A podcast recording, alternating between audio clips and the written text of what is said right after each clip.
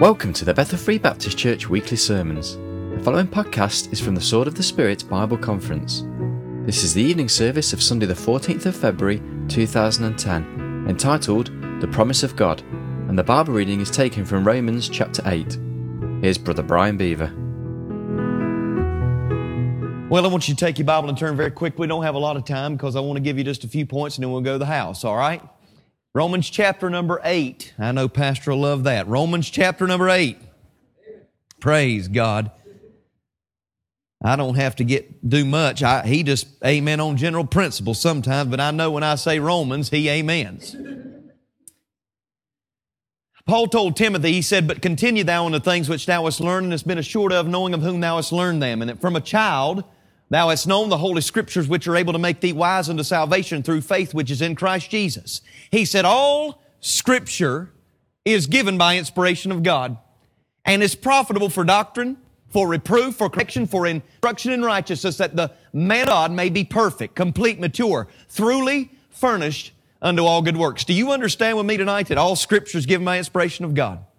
We hold tonight not only inspired Word of God, but the preserved Word of God.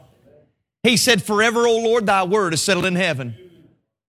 And ladies and gentlemen, though we have all the Bible, I know that there are mountaintops in Scripture.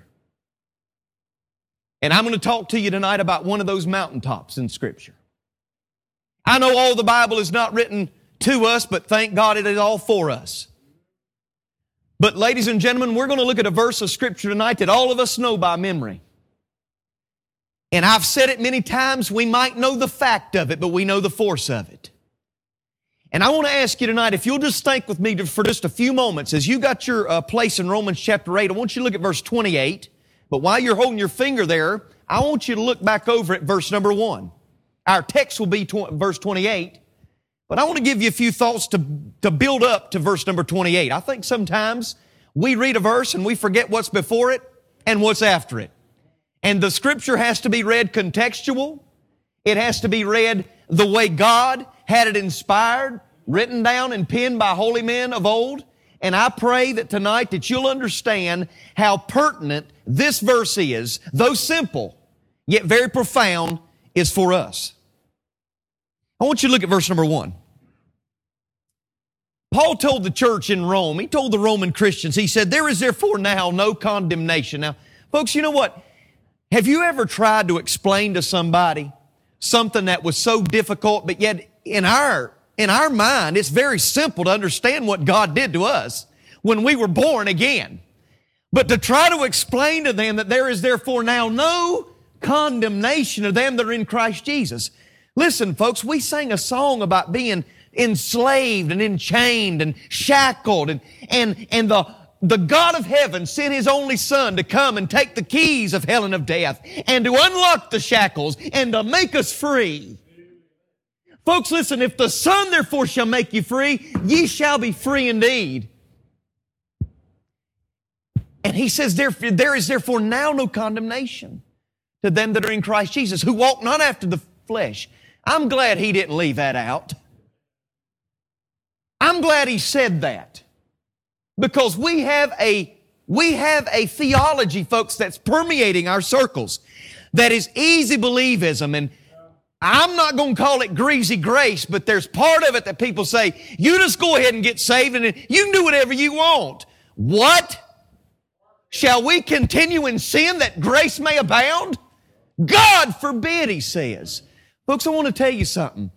I know it and you know it as a child of God that when you got saved through the blood of Christ, there is therefore now no condemnation. The old accuser of the brethren, Shelley, can't come to you when you're sitting with those kids and say, you know you really don't love them. You know you didn't mean what you prayed. You know what? When the accuser of the brethren comes to us, we can go to God because He's up there in heaven listening to our prayers. It says, if my people which are called by my name shall humble themselves and pray and seek my face, turn from their wicked ways, then will I hear from heaven. And we know that the God of heaven hears our prayer. If we're right with Him, He'll say, you know what He'll say to the devil? He'll say, devil, you can't speak to me in His behalf because there's nothing laid to His charge because it went all on my son at Calvary. There's therefore now no condemnation. The believer's salvation. But it don't stop there, folks. The believer has a lot in this chapter that can be thankful for. I want you to look at verse number two. Not only the believer's salvation, but the believer's sanctification. Look at verse number two. For the law of the Spirit of life in Christ Jesus hath made me free from the law of sin and death. I want you to look at verse number three. I like this. This right here, boy, you can just shell the corn down. He says, For what the law could not do in that it was weak through the flesh, God sending His own Son in the likeness of sinful flesh and for sin, condemned sin in the flesh that the righteousness of the law might be fulfilled in not uh, anybody else, but in us who walk not after the flesh, but after the Spirit. Folks, can I tell you today that I stand before you redeemed, saved, sealed, sanctified, hopefully not petrified. But I stand before you righteous in the sight of God. Do you understand that tonight? That if you're a child of God, sister, if you love Jesus Christ and you've been saved by the blood of the Lamb, dad, if you've been saved by the blood of the Lamb, God in heaven looks down at you, and I don't know how he does it, but he looks at us, Steve, and says, righteous. Righteous. You want to know why he does that, Carl? Because he looks at, looks at us through the blood of his son. And folks, tonight you are seated in heavenly places in Christ Jesus. Do you realize tonight you're saved, but thank God it don't stop there, Chris. God just didn't save us to give us fire insurance out of hell and to give us a little bit of little bit of card that says, uh, "Do not go to hell." Pass. Uh, you collect. Don't collect two hundred dollars. Whatever. He saved us not to just sit around in a pew for the rest of our life. He saved us to serve. And when He saved us, He sanctified us. You say, Preacher, what do you mean? He sanctified us positionally. We're seated in heavenly places in Christ. I have been saved positionally. I'm being sanctified positionally. But folks, I'm not only sanctified positionally, I'm being sanctified progressively. That means every single day, God's renewing something in me if I walk not after the flesh, but after the Spirit. But ultimately, I will be sanctified. The writer says, Look up, for your redemption draweth nigh. What do you mean by that? Your redemption draw. I thought I was already saved. Well, he ain't talking about the salvation of your soul. He's talking about the salvation of your body. One of these days, folks, we're going to be with Him, glorified state. We're going to be just like our Savior, and we shall not know what it shall be, but when He shall appear, we shall be like Him, for we shall see Him as He is. Some of y'all need to get excited about that. You're going to spend forever with Jesus. So the believer's been saved, he's being sanctified, but I want you to look at verse number five.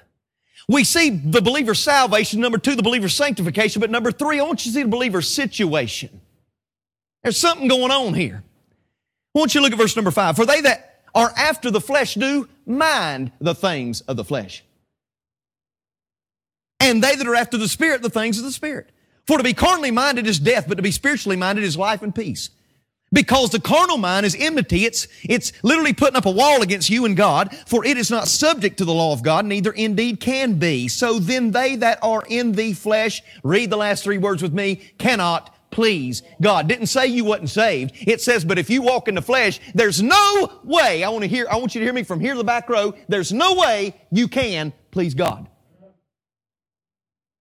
See, what we've done, Brother Panos, is we have left the spirit filled life out of this thing about being a Christian. You don't believe me? People get up on Sunday morning they go, Well, got to go to church this morning, better get in the spirit. Well, got to preach a message this morning, I better get in the spirit. No, you better be in the spirit tomorrow morning on the job. You better be in the spirit next Monday when you go back to school. Gone are the days that we think that we can sit around in church and do this mechanical robot Christianity in the flesh. God is not pleased with that.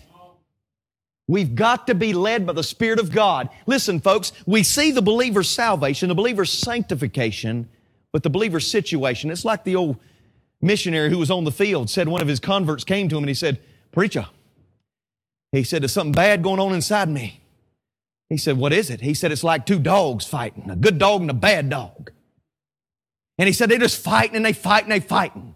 And the missionary said, Well, which one's winning? And he said, The one I'm feeding the most. I want to ask you something. What you feeding the most? If you deny the flesh, the spirit will grow. You feed the spirit, the flesh will be denied. And folks, I'm not talking about legalism. I'm not talking about Phariseeism. I'm talking about how much do you want to please God? Be careful, little eyes, what you see. Be careful, little ears, what you hear. We sing them little songs at holiday Bible clubs, and you know what? They're appropriate for us at 43 years of age. Be careful where you go. Feet don't lead me somewhere I ought not go. Lord, help me not to look with something in my eyes I shouldn't be looking at. Now, you may not like that, and some of you look like you ain't, but it's going to be good for you. We got to be careful, folks. We have a situation that we're dealing with, and the problem is that the old, listen, when you got saved, that old flesh didn't get eradicated. You're still going to have to battle it every single day. Paul said those things which I wanted to do, I ended up not doing. Those things that I didn't want to do, I ended up doing. He said, Oh, wretched man that I am, who shall deliver me from the body of this death? And then he said this, I thank God through Jesus Christ. You want victory and liberty? You get through, you get it through Jesus Christ. That's who you get it through believer's salvation, a believer's sanctification, believer's situation. But I want you to look at number four. Not only salvation and sanctification in our situation, but I want you to look at the, at the believer's sonship. I want you to look over at verse number 14. The believer's sonship, for as many as are led by the Spirit of God, they are the sons of God. And ye have not received the spirit of bondage again to fear we know the Bible tells us God has not given us a spirit of fear, but a power and of love and a sound mind. Some of y'all walking around scared to death of everything. Scared of what somebody thinks. Well, what will they think if I wear that? Don't, don't, me, don't, me, don't make me scratch where you itch. Well, I wonder what they think if I did this. Just scared to death that you're going to offend somebody. When's the last time you worried about offending God. For we have not received the spirit of bondage again to fear, but we have received the spirit of adoption, whereby we cry, Abba, Father. We say, Daddy. The Spirit itself beareth witness with our spirit that we are the what? Children of God. You know, folks, if every Fortune 500 company in the world wanted you to be their senior executive officer, if every football team in the European League wanted you to be their striker, that would be an amazing thing, wouldn't it? But can I tell you something? There is nothing that compares to the fact that we are called the children of God. Do you realize, folks, I'm a child of a king? you mean this old country bald headed fella is royalty? Yes. I'm a child of the king a child of the King. With Jesus, my Savior, I'm a child of the King. And all God's people said, Won't you glad of that? Our sonship. And folks, you know what? We were adopted into the family of God. I don't have time to go into that doctrine, but that is a special thing to be adopted into the family. Not only the believer's salvation, his sanctification, his situation, his sonship, but I want you to look at the believer's suffering. Look at verse number 18. For I reckon, you know what? I know Paul was a southern boy. He said, I reckon. We say that a lot in the South, in America. For I reckon that the sufferings of this present time are not worthy to be compared with the glory which shall be revealed in us. You know what, folks? I, three and a half years ago, had to give words at a young lady's funeral who was 14 and a half years of age named Sarah Hines. Sarah Hines, Brother Malcolm had an inoperable brain tumor at the brain stem. If they removed it, Steve, she would have perished immediately. She lived almost a year and a half after they detected it. But I can remember watching her go through that. And Carl watched her give glory to God through her suffering. Can I say this, folks? And I'm not trying to be unkind, but suffering from God is a gift. Philippians 1:29 says, "For it is given on the behalf of you, not to only believe on Jesus, but to suffer for his sake." Do you know what? Suffering is a gift just like salvation is. And some of you in here don't want to have to go through any suffering. If you're going to be like your Savior, you're going to have to be acquainted with the fellowship of his suffering. I know some of you in here know what I'm talking about. Sarah Hines, was 14 and a half years of age. And I don't know anybody, save maybe Pastor Phil Valls, that was prepared more for heaven than she was. At 14 and a half. You say, why would God let that happen? I'm getting there. You got the believer's salvation, you got the believer's sanctification, you got the believer's situation, the believer's sonship, the believer's suffering. You know what this young lady did? And I know I probably made this illustration before, but it bears repeating. This young lady at the end of her life made such an impact on people. She worked at a local uh, uh, restaurant where they made homemade lemonade. Took fresh squeezed lemons and made lemonade. Homemade, every glass was homemade. And do you know what she did? At the end of her life, she went to her friends and said, I want you to give, I want you to be a blessing to me, and I want you to do this when I die. I, this is my request. I want you to bring fresh squeezed lemonade to my funeral and serve a glass of fresh squeezed lemonade to every person at my funeral. You say, why would she do that? Because she wanted the world to know that when, listen, when you're dealt lemons, you make lemonade. When you dealt lemons, you just make lemonade. You don't get mad. You don't say, well, God, you dealt me a wrong hand and I'm mad about it. No. We know that all things work together for good to them that, huh? To them that love God. Now, don't let me get my head of myself because I got to hurry. I only got about six minutes left. I can get this in, I promise. We've looked at the, listen, the believer's suffering, but I want you to look at something else. The believer's supplication. Turn over just a few verses and look at verse number 26. Very quickly, please. Likewise, the Spirit also it's also helpeth our infirmities, for we know not what we ought to pray as we should, or as we ought, but the Spirit itself or Himself maketh intercession for us with groanings which cannot be uttered. And He that searcheth the hearts knoweth what is the mind of the Spirit, because He maketh intercession for the saints according to the will of God. Now look up at me. We see the believer's supplication. How many times, Steve, have you been down when you were in Liverpool, uh, Blackpool or sometimes on the street and you've been talking to somebody and you didn't know what to say because I'm telling you, everything you told them, they were kicking against it and they didn't want to hear it and it was opposition. You know what? Sometimes you don't even know how to pray. So you know what? When that happens, the Spirit of God kicks in and prays for you and makes groanings which cannot be uttered. When you don't know how to pray, can I tell you something? The Spirit of God knows how to pray for you. I had a lady one time come to me, Carl, and she said, I want you to pray for my husband. I'm so broken. He's lost. I'm saved. And if we both died, I'd go to heaven and he'd go to hell. And I can't stand the thought of us being separated forever. Man, I got down and I prayed with her. She didn't say one word, Chris. All she did was weep. It was like the whole floor on the front of the altar was full of tears. We got up from there about three nights later. Her husband followed her in the service. Malcolm, I wish you could have seen her. She was smiling. You couldn't see nothing but her teeth and her glasses. I'm telling you, it was just nothing but a smile. She walked in the door, and I knew why she was smiling because that was her husband she was praying for. When I gave the invitation, long and short of it, he ran down the aisle. He didn't walk. He ran Tim down the aisle. Thought he's going to tackle me. He ran down the aisle. I said, whoa, whoa, whoa, whoa. What do you need? I always ask people when they come to the altar, what's your need? What do you come for? He said, I need to be saved right now. I need to be saved right now. I said, well, man, you come to the right place. We got down. Brother Russ, we got down. We started praying. While we're praying, let me tell you something, folks. I began to hear sniffling and crying right beside of him. I didn't see anybody come up with him.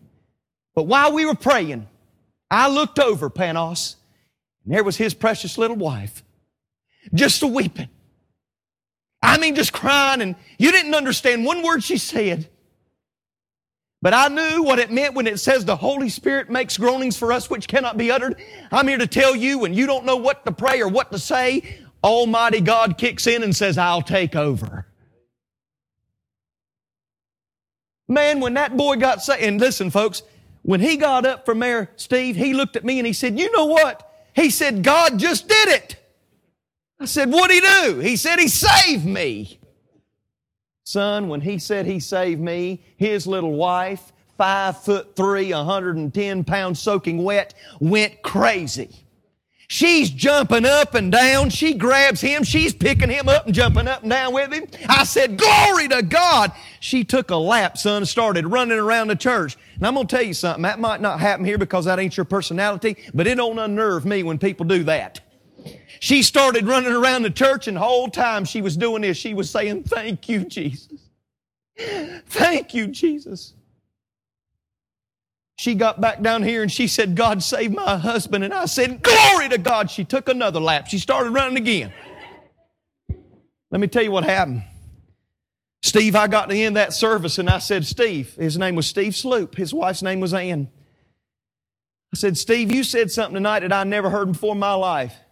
When you came down here, I asked you what your need was, and he said, I had to get saved. I've never heard anybody say, I had to get saved right now. Why'd you say that?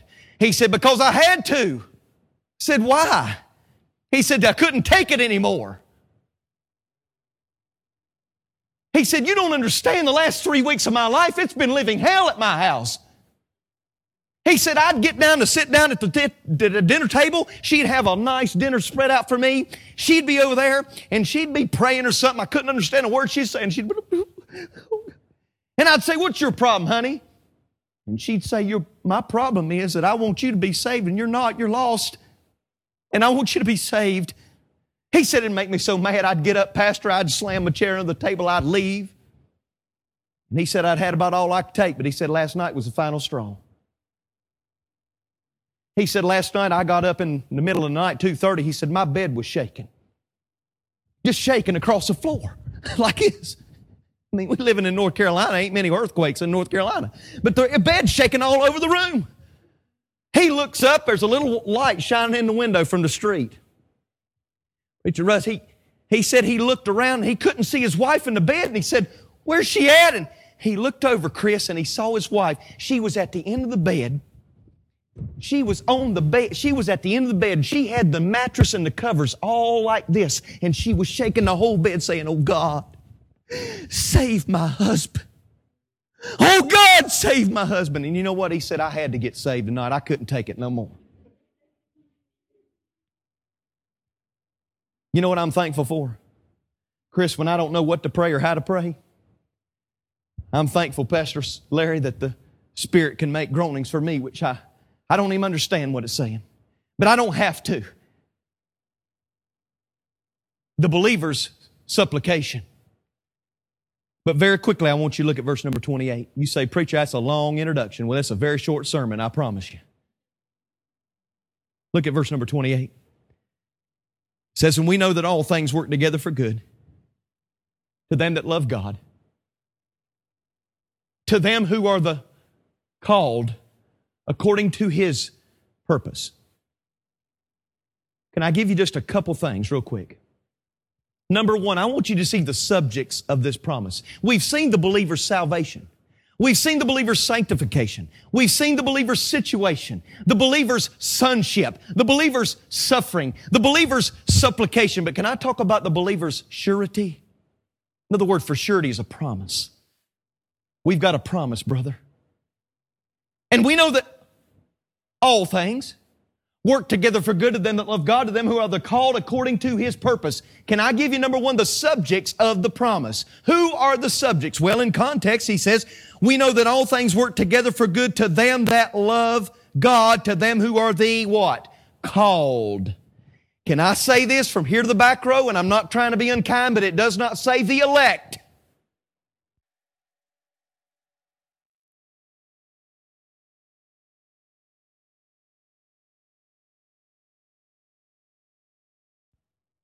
It says the called.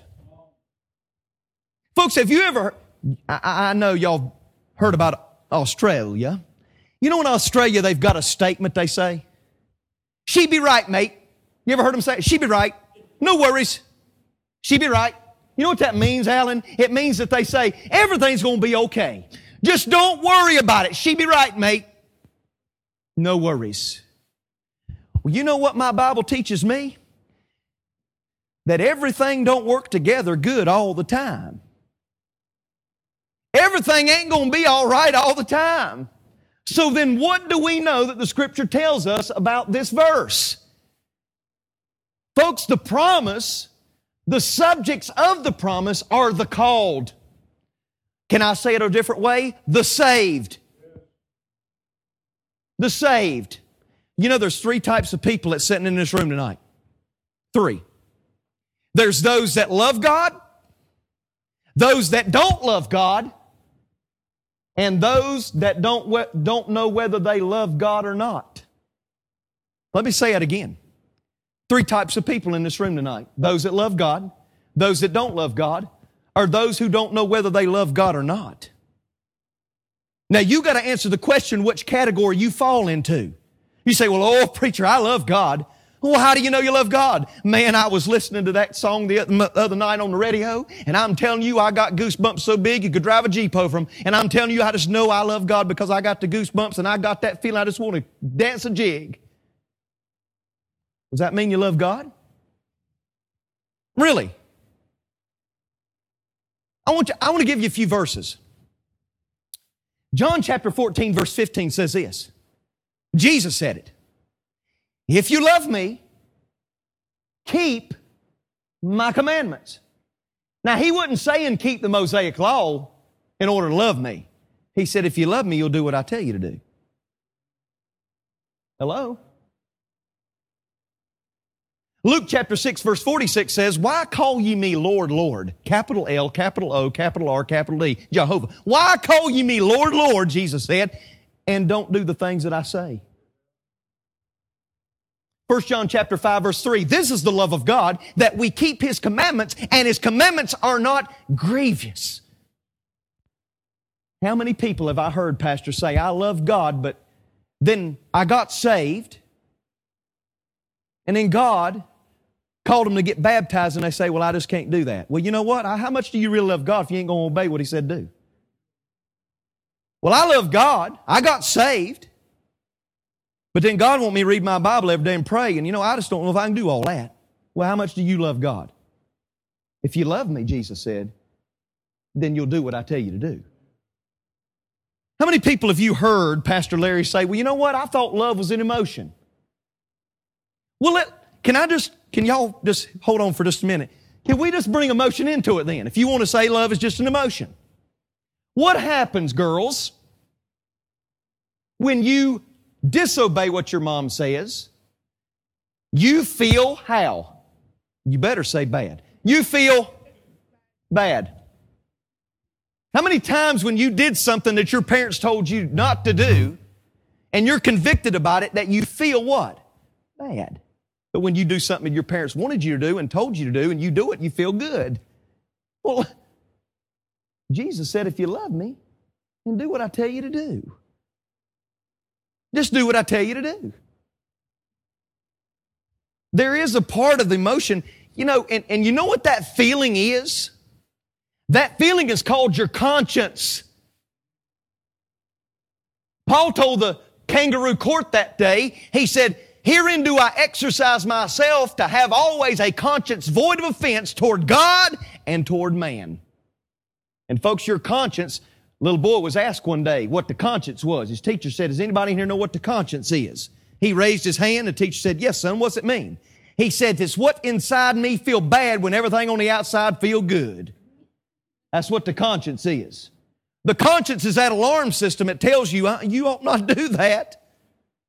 It's linked to the Spirit of God. So you say, Preacher, what's your point tonight? Number one, the subjects of the promise are those that love God, those who are the believers, those who are saved.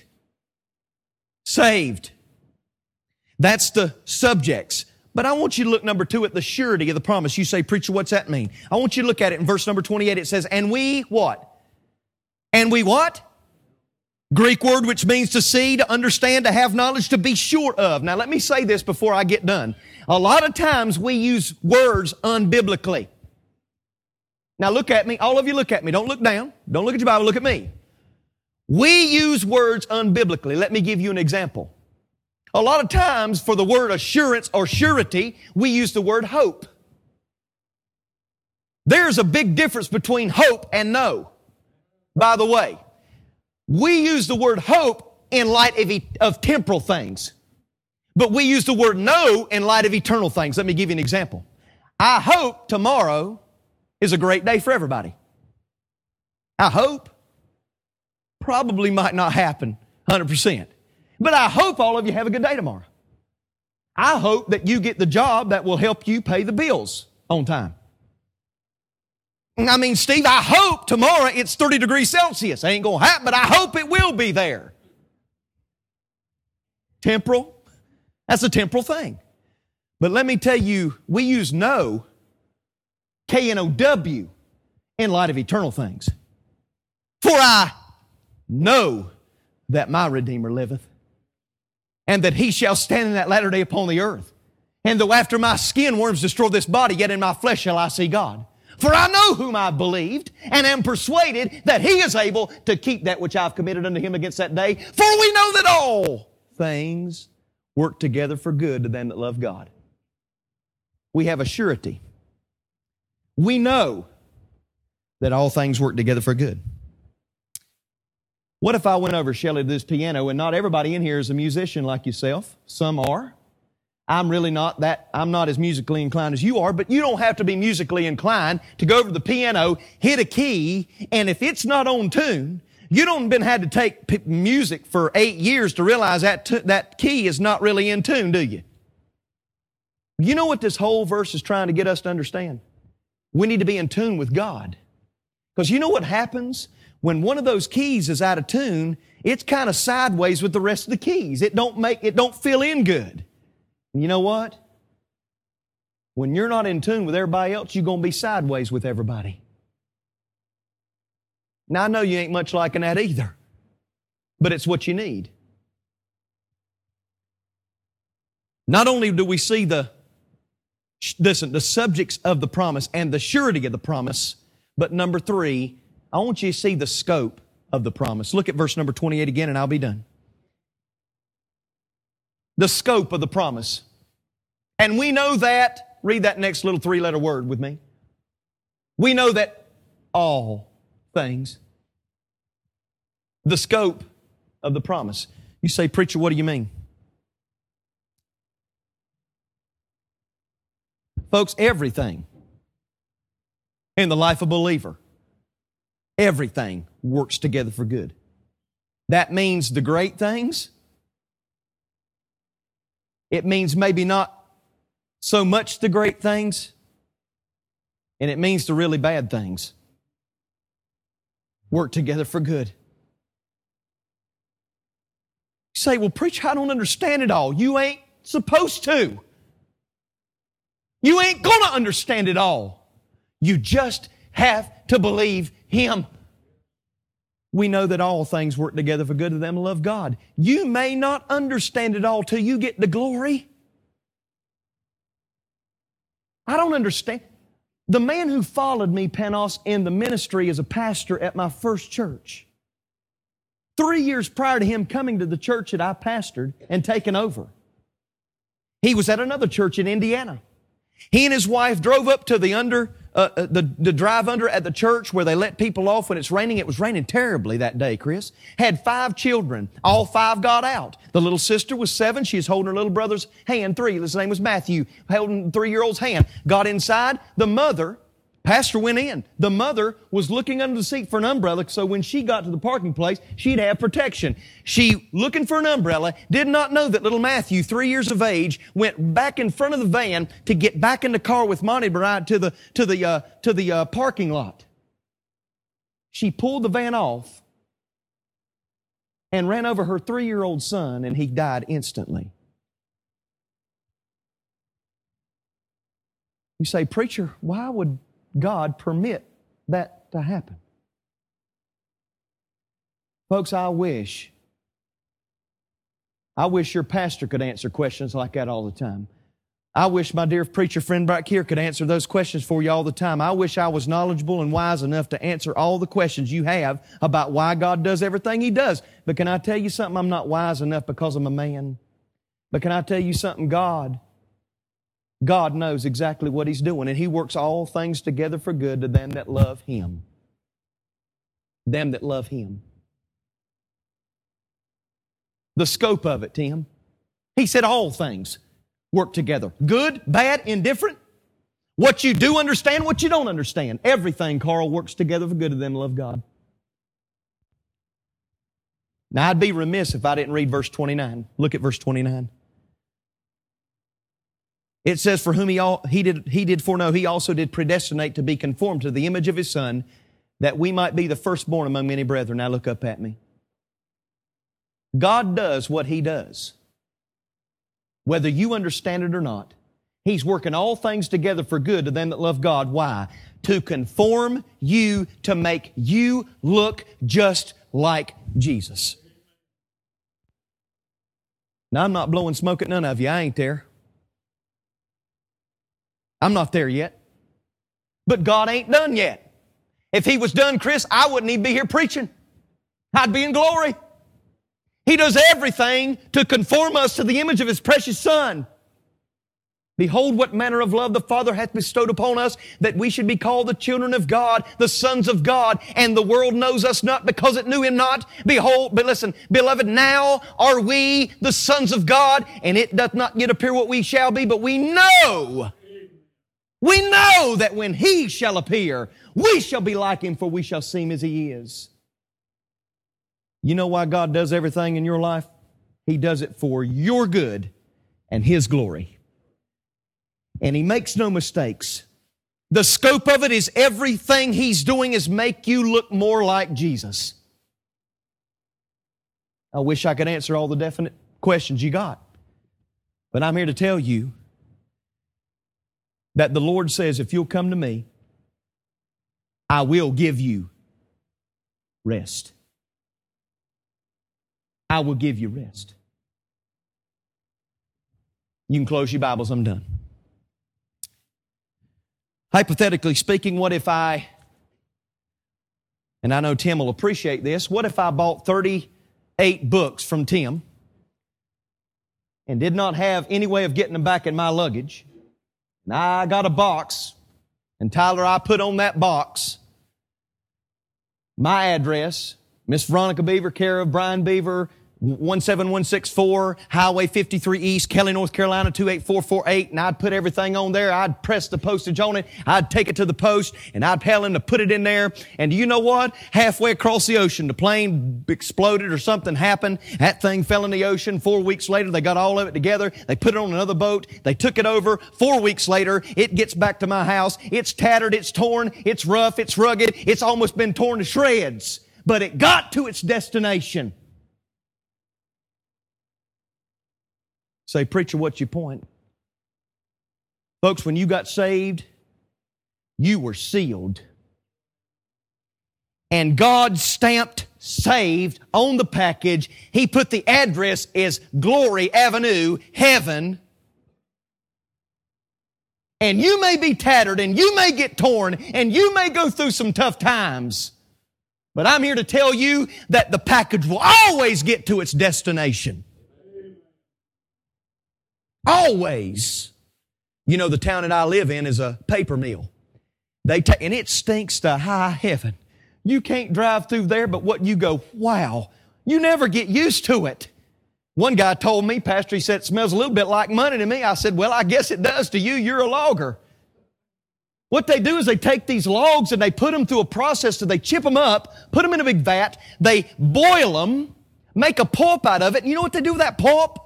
Here's a long, tall tree they take, cut down, put through all that process, cook it, cut it down, chop it up, put it in a vat, burn it to make pulp out of it to make paper that we use for paper bags in a grocery store or writing paper that we write on. Can I say something, folks? The Bible calls us living epistles, living letters. And you know what? Sometimes a living letter may have to go through the process of being cut up, chopped up, boiled up, cooked down. But I'm, I'm here to tell you that the package, Steve, will always get to its destination. One of these days, we'll know why the things that we wondered that were supposed to be all good, all things working together for me when we didn't understand it. As the old songwriter said, we'll understand it better by and by.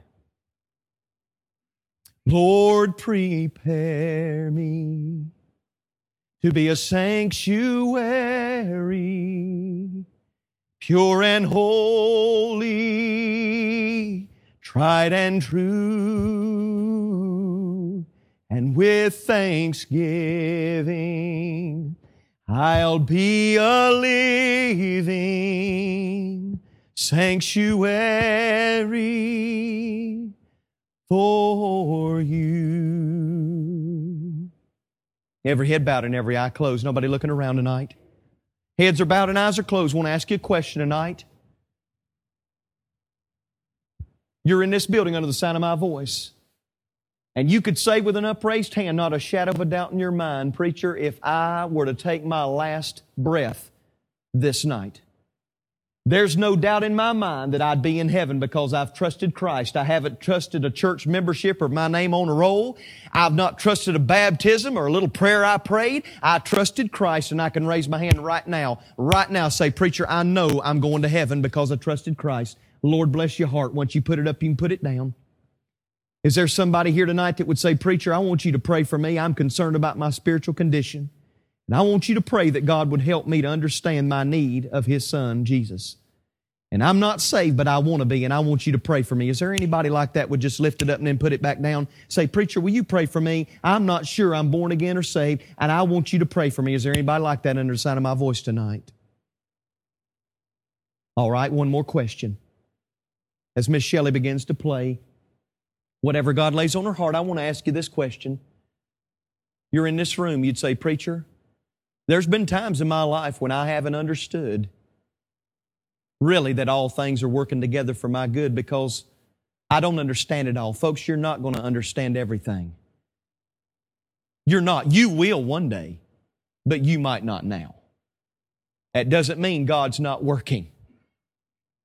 I wonder if you'd say, you know what, preacher, I want you to pray for me that God give me faith, maybe even as a grain of a mustard seed. It said it could move, remove mountains into sea, but I want to have great faith to believe that God said and meant what He said when He said all things work together for good to them love God. And preacher, will you pray that God would give me the strength to understand that it's time to let go and let Him have it? You say, Preacher, God spoke to me. I want you to pray for me. Is there anybody like that? Once you put your hand up, you can put it down. You can put it down. God bless you. It's time to do business with God, folks. It's time to do business. Father, in Jesus' name, I thank you so much for your promise. No, Lord, not only the subject we knows us as your people, the surety is that we can know that all things work together for good to them that love God. But Lord, the scope is good, bad, indifferent. Everything is working together for our good. And help us to realize, Lord, that you're too good to do us wrong and too wise to make a mistake. I love you tonight, but I know it's because you first loved me. And I know your people love you, but Lord, you said if we love you, we got to do what you tell us to do. Father, give grace, give strength and boldness to the ones that raise their hand that need the power to get through some of these struggles and these valleys in their life. And help them to realize, Lord, you're on the other side with open arms, ready to say, Well done, thou good and faithful service. Enter into the joy of the Lord. I'll love and praise you for what you in our midst tonight because I ask it in Jesus' name. Amen.